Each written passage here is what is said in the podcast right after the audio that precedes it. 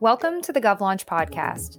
GovLaunch is the wiki for local government innovation, and on this podcast, we're sharing the stories of local government innovators and their efforts to build smarter governments. I'm Lindsay Pica Alfano, co founder of GovLaunch and your host. Today, Olivia is joined by Jeanne Holm, Deputy Mayor for the City of LA, who's tasked with leading both the innovation and budget portfolios. As a notable figure in the data science space, she's currently leveraging data truths to debunk misconceptions in complex policy areas such as homelessness. Jeanne has a unique public sector perspective, having gone from her role at NASA to local government.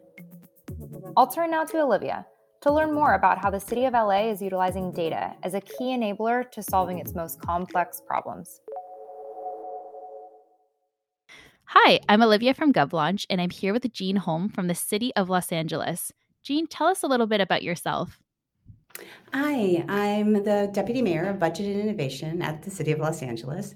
Our city is 4 million people strong, 500,000 businesses. It's a complex place. I've come here from federal government and from the World Bank, so it's an interesting thing to be working for my hometown, but in a different context. So that's impressive having worked at very different levels of government when we think about the World Bank that's at a very macro level. And you have quite an extensive background in innovation driven and leadership roles, again, at lots of different levels. Can you share with us a bit about your career and what brought you to local government, other than, of course, you mentioned Los Angeles being your hometown? Sure. So I actually started out at NASA, where I worked for 32 years. I was building large systems and different ways of people telling stories and communicating about what the agency was doing. So, everything from the NASA portal, which is at www.nasa.gov, to uh, Inside NASA, which is a collaborative space for people to work internally, to our NASA Engineering Network, which shares lessons learned and specific engineering issues across 37 different technical disciplines. So, it was really interesting to have that sort of background of being able to look internally but also externally to a large federal agency that has a pretty complex story to tell and a pretty complex set of stakeholders. I also did some work with the Air Force and NASA because the FAA, the Air Force, and NASA all share different kinds of ontologies or data structures. And so we actually created an integrated data architecture across those agencies to share resources and to think about how we could share data better that led me into an opportunity at the White House, actually. Back in 2009, the CIO for the federal government was looking at the idea of creating that kind of data sharing architecture across the government. And so I had already started a federal knowledge management and data architecture working group across all of the agencies. And so I was asked to help architect data.gov, which at the time was an experiment. and so we weren't sure if people would actually consume and use like a variety of open data. We knew they did like labor statistics or weather data. But when we thought about broad data, you know, what would people really want? And so we started with 37 data sets. And we quickly grew into 300,000 data sets across 175 different federal agencies. It was wow. an exciting, yeah, it's an exciting project and it continues to this day. Um, from uh, my time six years with the White House, on data.gov, I then decided to follow my heart into some international work with the World Bank and predominantly worked in sub Saharan Africa with open data, transformative um, training. Along the way, I've become a professor at UCLA. So I've been teaching for 22 years, and I took some of that teaching expertise into sub Saharan Africa and uh, worked with Sierra Leone through the Ebola crisis. And then also worked with India and Russia on trying to open up data for more transparency. And then it led me back to my hometown. So I've been working for the last five years for Mayor Eric Garcetti here in Los Angeles, and um, excited to be able to take some of my learnings from the federal side and the connections and network from the federal side and apply it into local government, where you hear immediately how effective your programs are. The federal side, you sort of have this slight distance because sometimes policies take a while to take effect. But boy, at local government, you hear about it Absolutely. I'm sure that that last comment will resonate with our audience. Local government service delivery is just so closely tied to the daily lives of folks in the community. You mentioned a lot of work in opening data sets, leveraging data sets. How have those lessons leveraging open data sets you know, really celebrating transparent data from the government perspective and opening all of that up. How have those lessons shaped your approach in leading innovation budgets within the city of Los Angeles? I think open data has been a great pathway to local government and the kind of work I do. So, my current job involves a few different um, areas. A big area is actually budget and finance and pensions. So, I oversee $60 billion in pensions at our, the city, and our annual budget is $11.5 billion. So, there's a lot of money that flows through our office to help to organize around all of the amazing work that's going on at the city and then and pay for our 50,000 employees. And then I also oversee personnel, technology, and innovation and data. And, and that data helps to drive forward the kinds of decisions we make. I met Mayor Garcetti before I came to work for him, we were on a panel together about open data and the, the ideas that he had as a political person to think about using data driven policies and data driven outcomes for performance management in local government really resonated with me. Because the whole point of sharing data is to be transformative and transparent and accountable. And if you don't hold yourself accountable and act upon the feedback you get from that data it's sort of pointless. And so in los angeles we're very much about that so it's helped us. We've created dashboards. We work with policymakers. We're doing a project with NASA right now around air quality that helps to measure air quality, especially in neighborhoods where we haven't traditionally done it, and help people be aware of that and participate in it as like a neighborhood science project. But the outcomes of that help to change and inform the policies we're making as a city to make it more easy to manage air pollution and, and air quality throughout the city. And, and I think that idea of holding local government to the same level that we hold federal government for sort of the rigor and the accountability is really important. So, you've mentioned a couple of exciting projects. Is there one in particular that stands out that you're very proud of that you'd love to share with our audience today? Well, there's a, a lot of great teams I've worked with. it's a hard and question I, for you. Yeah, I just want to shout out to all of my colleagues across the world. Um, I think the one though that that was most transformative was probably data.gov, um, just because we weren't sure it was going to work from the beginning. And so we originally thought maybe six months, maybe we'll learn something from it. But it became really clear really fast that when you provide structured information to people that's both machine readable and human readable, that you do it in a way which builds an ecosystem around that data that it can make a significant difference. And I think that's the trick for a lot of those open data projects around the world is that if you just post it, they may or may not come.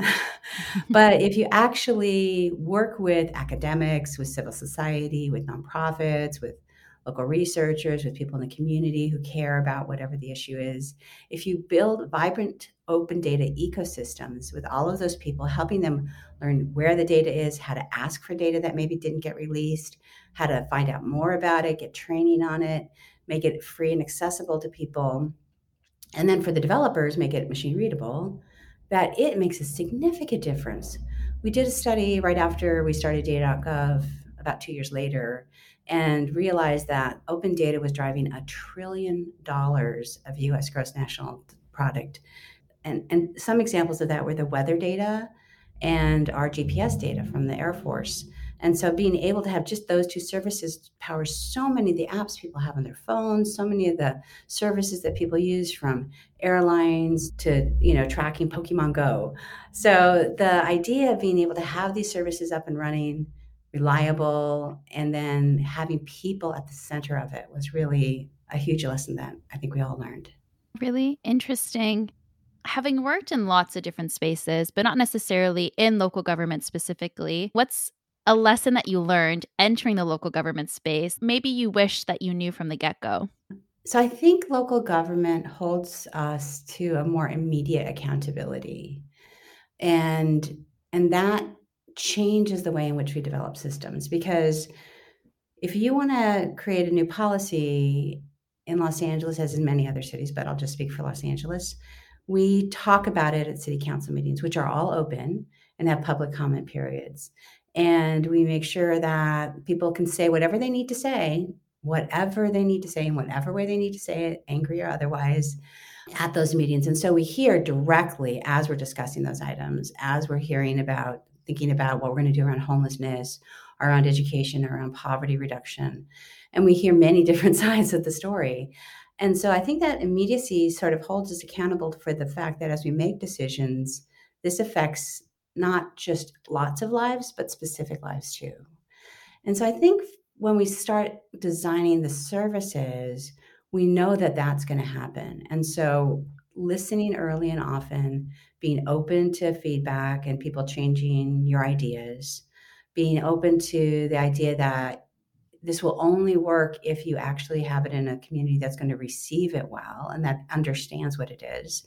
And building that sort of idea of sustainability from the very beginning of how is this going to be know hum- humanely and humanistically and how is it going to be received technically and how are we going to sustain it in the budget year over year? There's great programs all over the country and all over the world right now in helping people through the pandemic and recovery.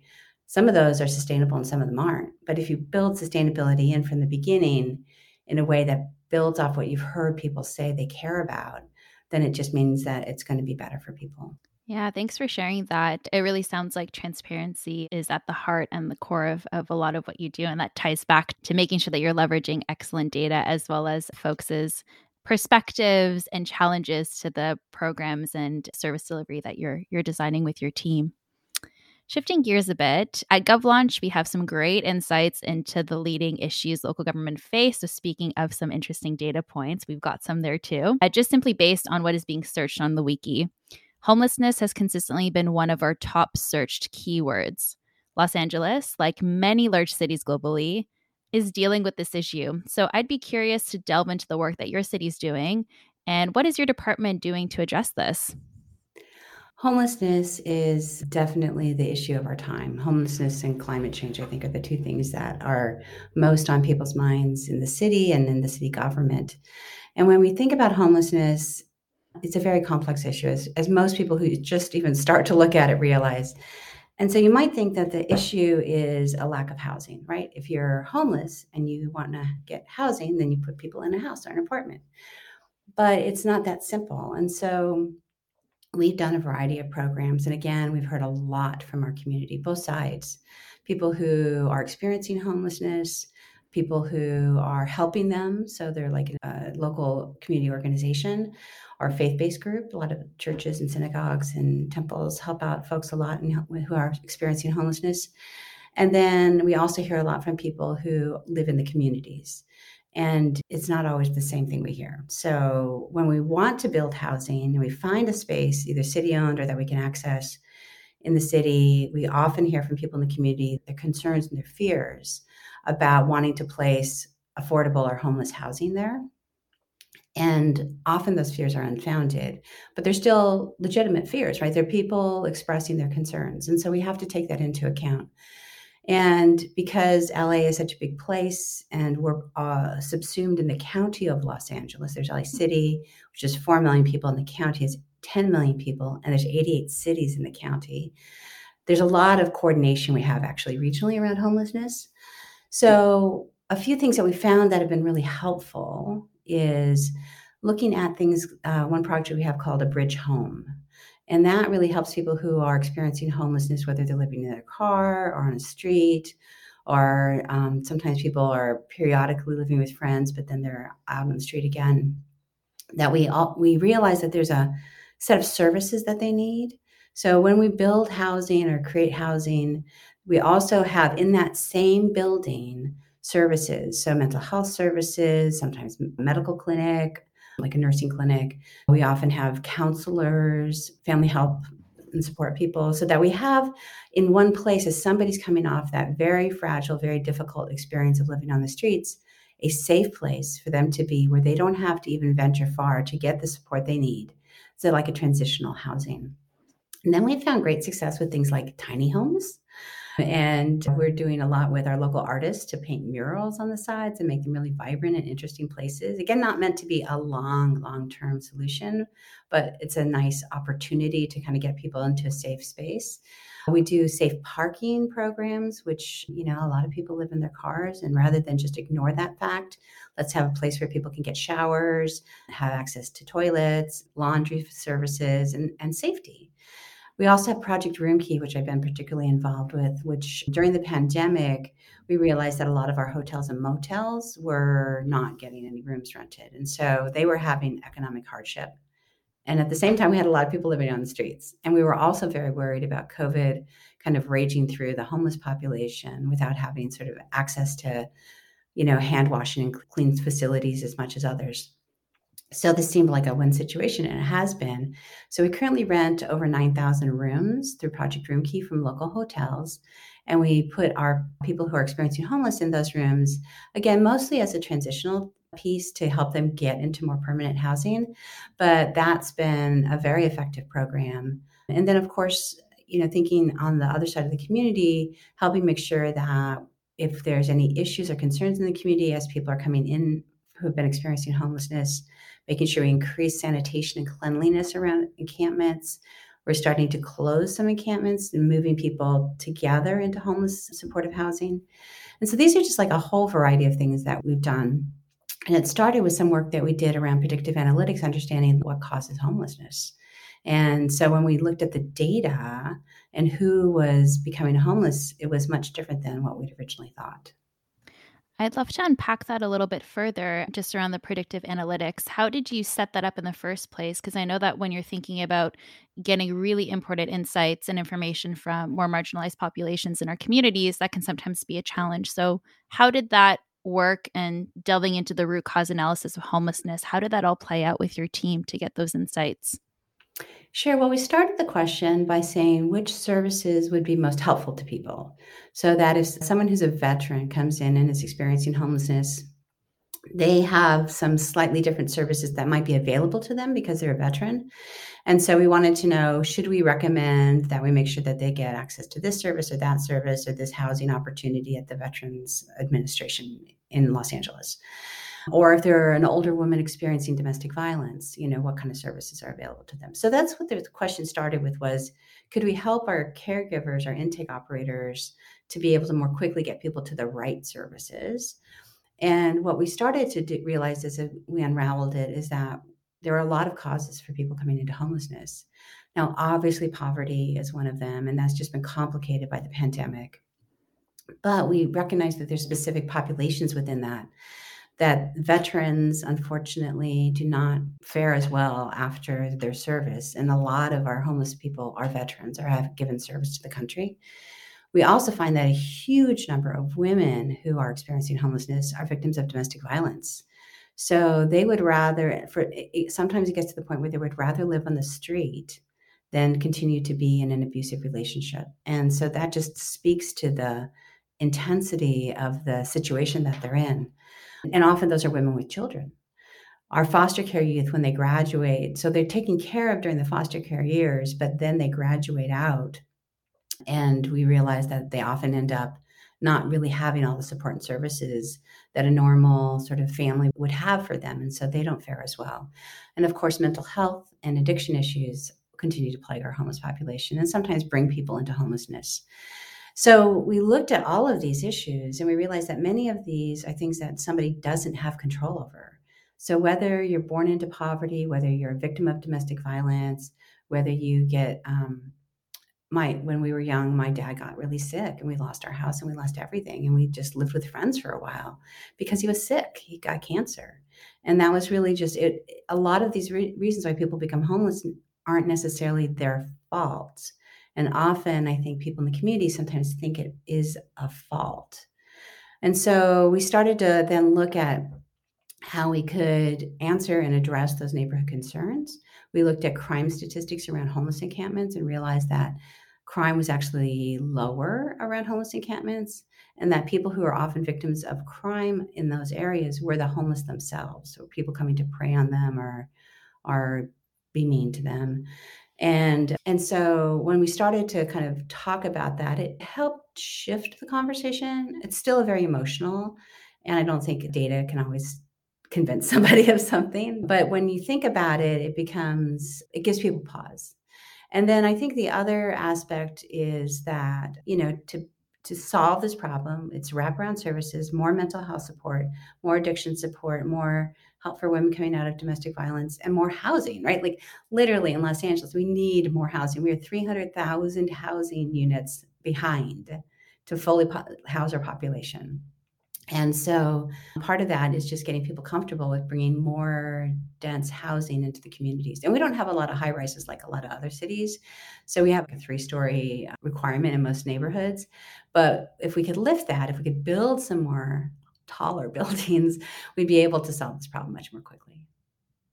So, your city is certainly taking a creative approach when it comes to tackling the root causes specifically of homelessness. Can you talk to us about another project, Angeleno Connect, and the mission of this program specifically? Sure. So Angeleno Connect started out as the idea of giving a digital key to the city to people. So we have 42 departments, 50,000 employees, and hundreds and hundreds and hundreds of city services. And if you're a business owner trying to get a permit to add on some space to your building, it can be extremely complicated and you're working with many different departments and many different timelines and many different systems. So we've been working to integrate all these systems into a single sign-on where you have one sign-on to get to all of these different uh, systems. We've got about 140 services already connected together.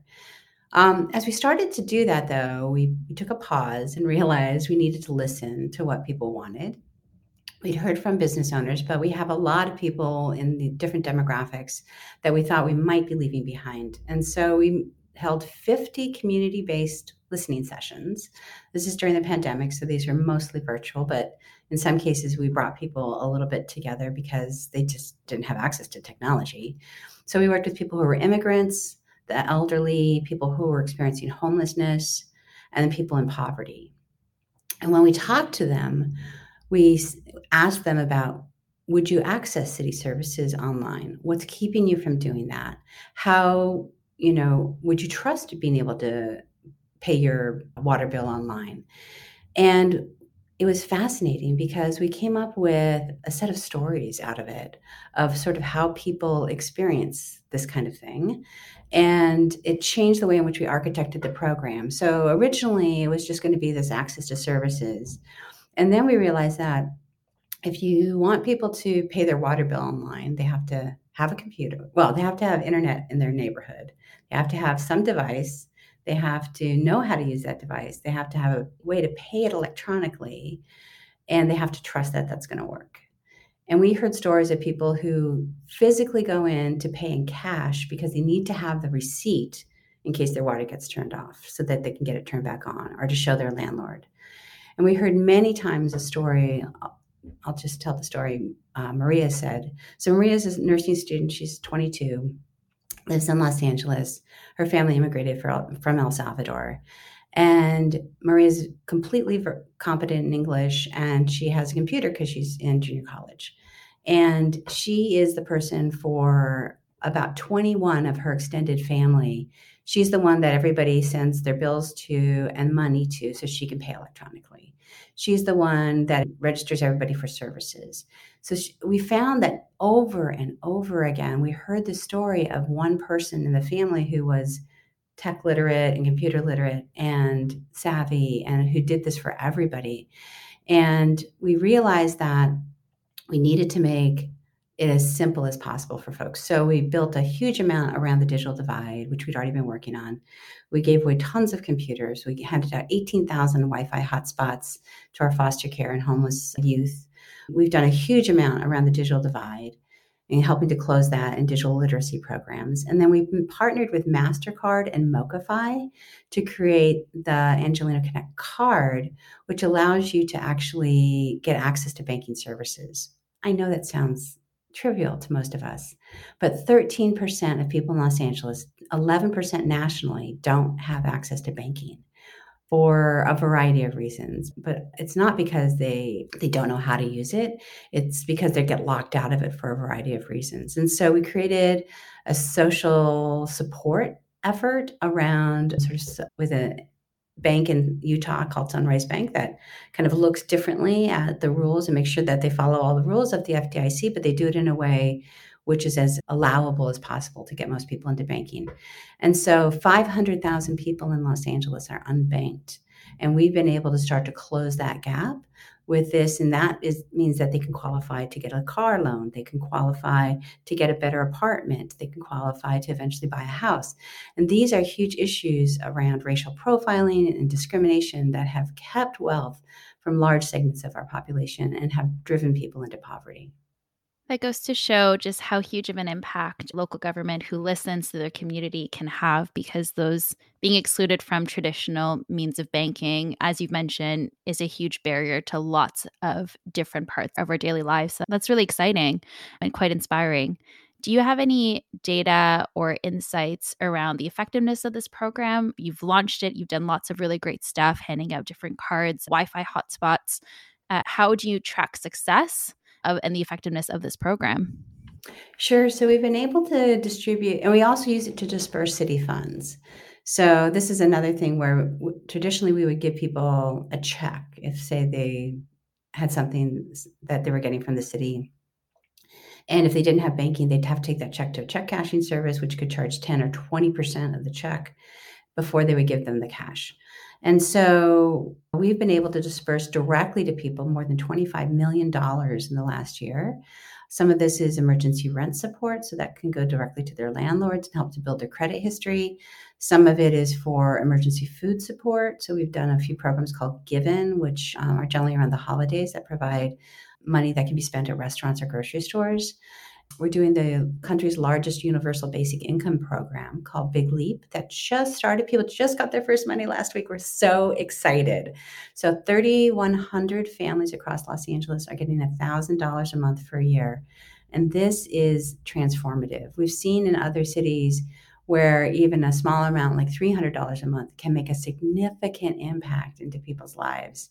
And when I was with the World Bank, we did some work in Uganda with a much smaller, which is like $140, but for Ugandan farmers. And we just watched that people would spend the money on the necessities, but they would use that extra money to invest, whether it was buying uniforms for the kids to go to school or fixing a piece of farm equipment.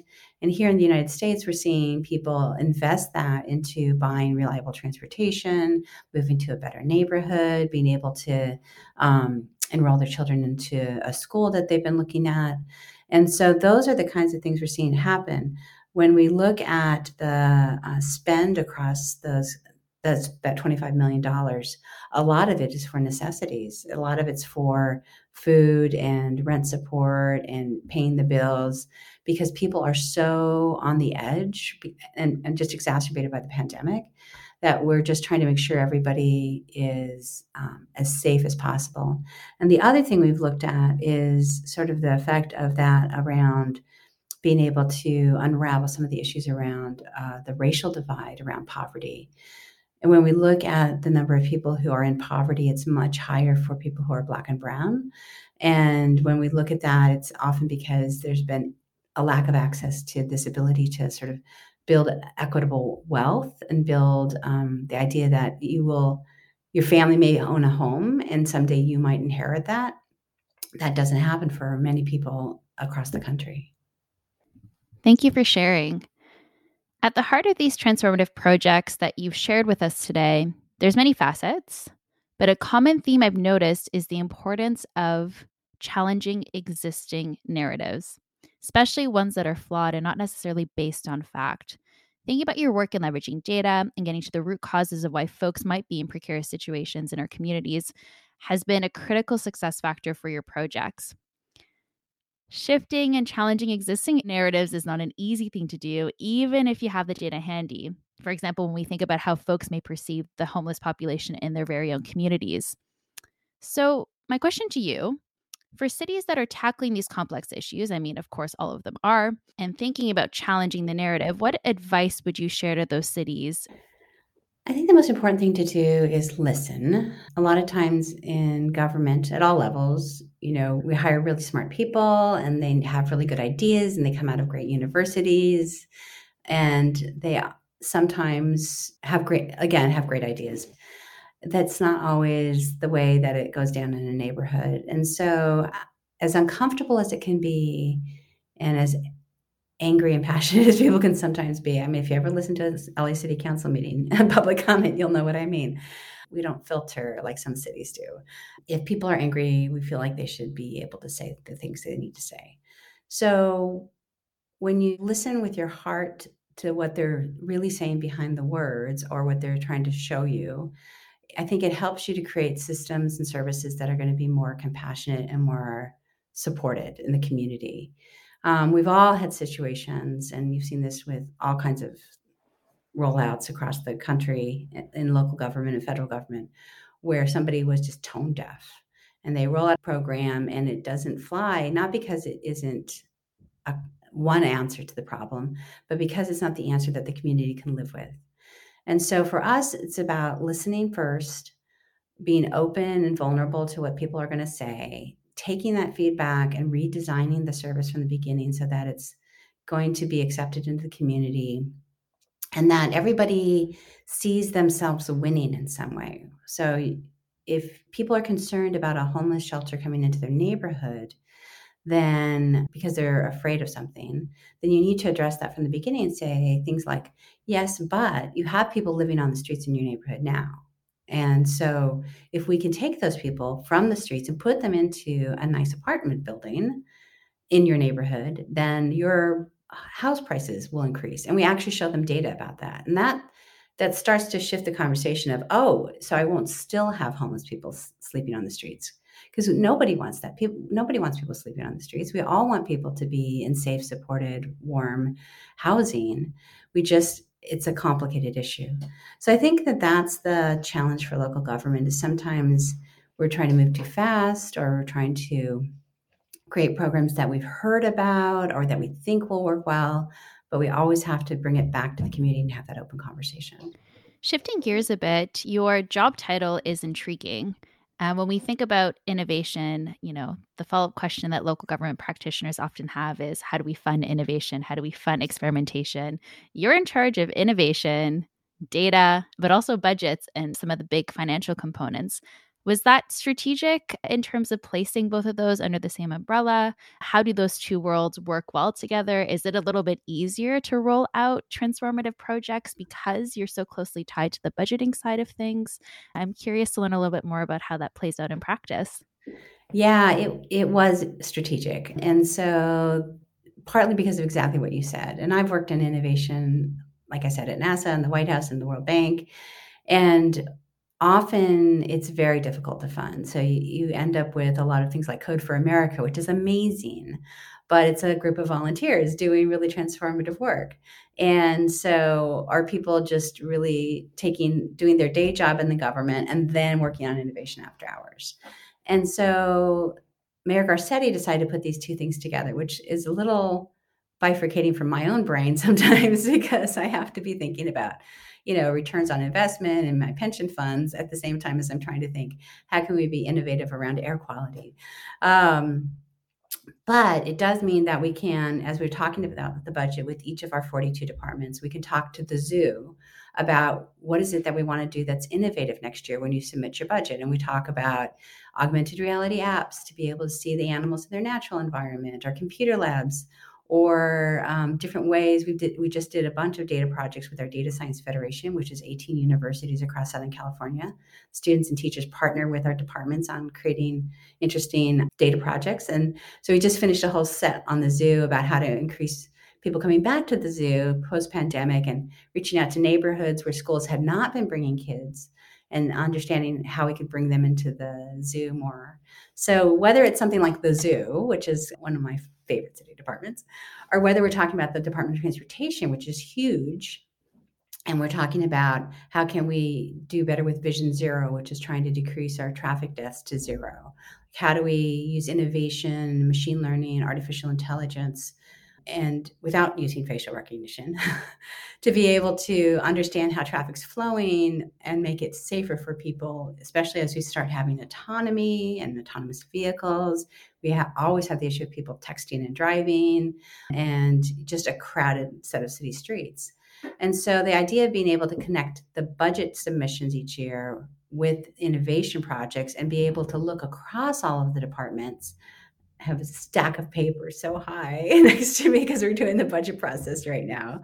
and sometimes I just, I literally have to pull the pages out. This is why I, I almost never print anything out, but I pull the pages out because you're trying to connect innovation, the Department of Transportation, with our information technology agency, with our sustainability team looking at climate change to make sure that things are actually working together. So, although it's a little bit weird sometimes to say budget and innovation, it actually has been a very effective combination. Sounds like a really great way to bust those silos that are often very entrenched in local government innovation. So, really interesting. Thanks for sharing that. Lastly, I'd love to hear you know, you've shared so many great projects that are happening in your department that your team is working on, projects that you worked on in the past through the wealth of experiences that you've held and positions that you've held. What is something that excites you about the future of civic innovation in Los Angeles? I think that the thing I'm most excited about, it's going to sound kind of geeky, is destroying the digital divide. The ability for us to find information, to get access to services, to apply to colleges, to be able to understand the world around us and to have new opportunities is so connected to our ability to connect to the internet, to do research, to read, to engage, to socialize. And, and that ability is not equitably available to everybody across the country, but certainly not in Los Angeles.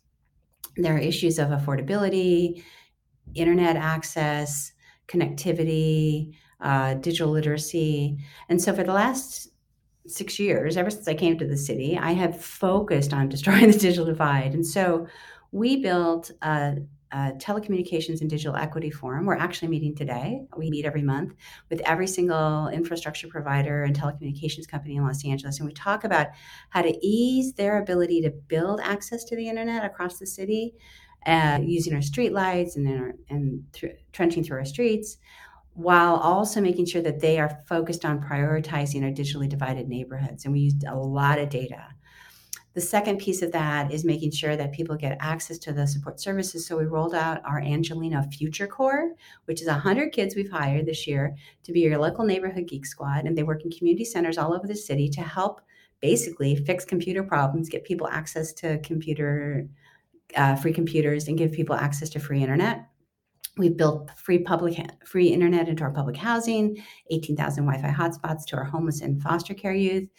And we're seeing huge changes. So those kids that are connected, that start to understand technology, we've got a whole Discord conversation going on. They're just like they're really lit up and they're really looking forward to careers that are going to be breaking some of the poverty barriers that they've had in their lives. And just as importantly, we're seeing our elderly stay connected during the pandemic. And so they're less socially isolated and they have access to telehealth.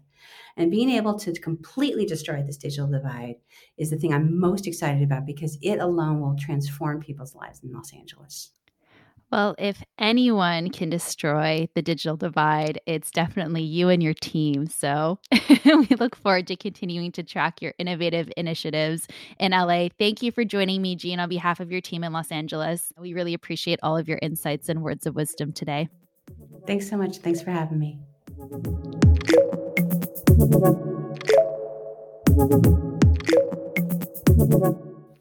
I'm Lindsay Pica Alfano, and this podcast was produced by GovLaunch, the wiki for local government innovation.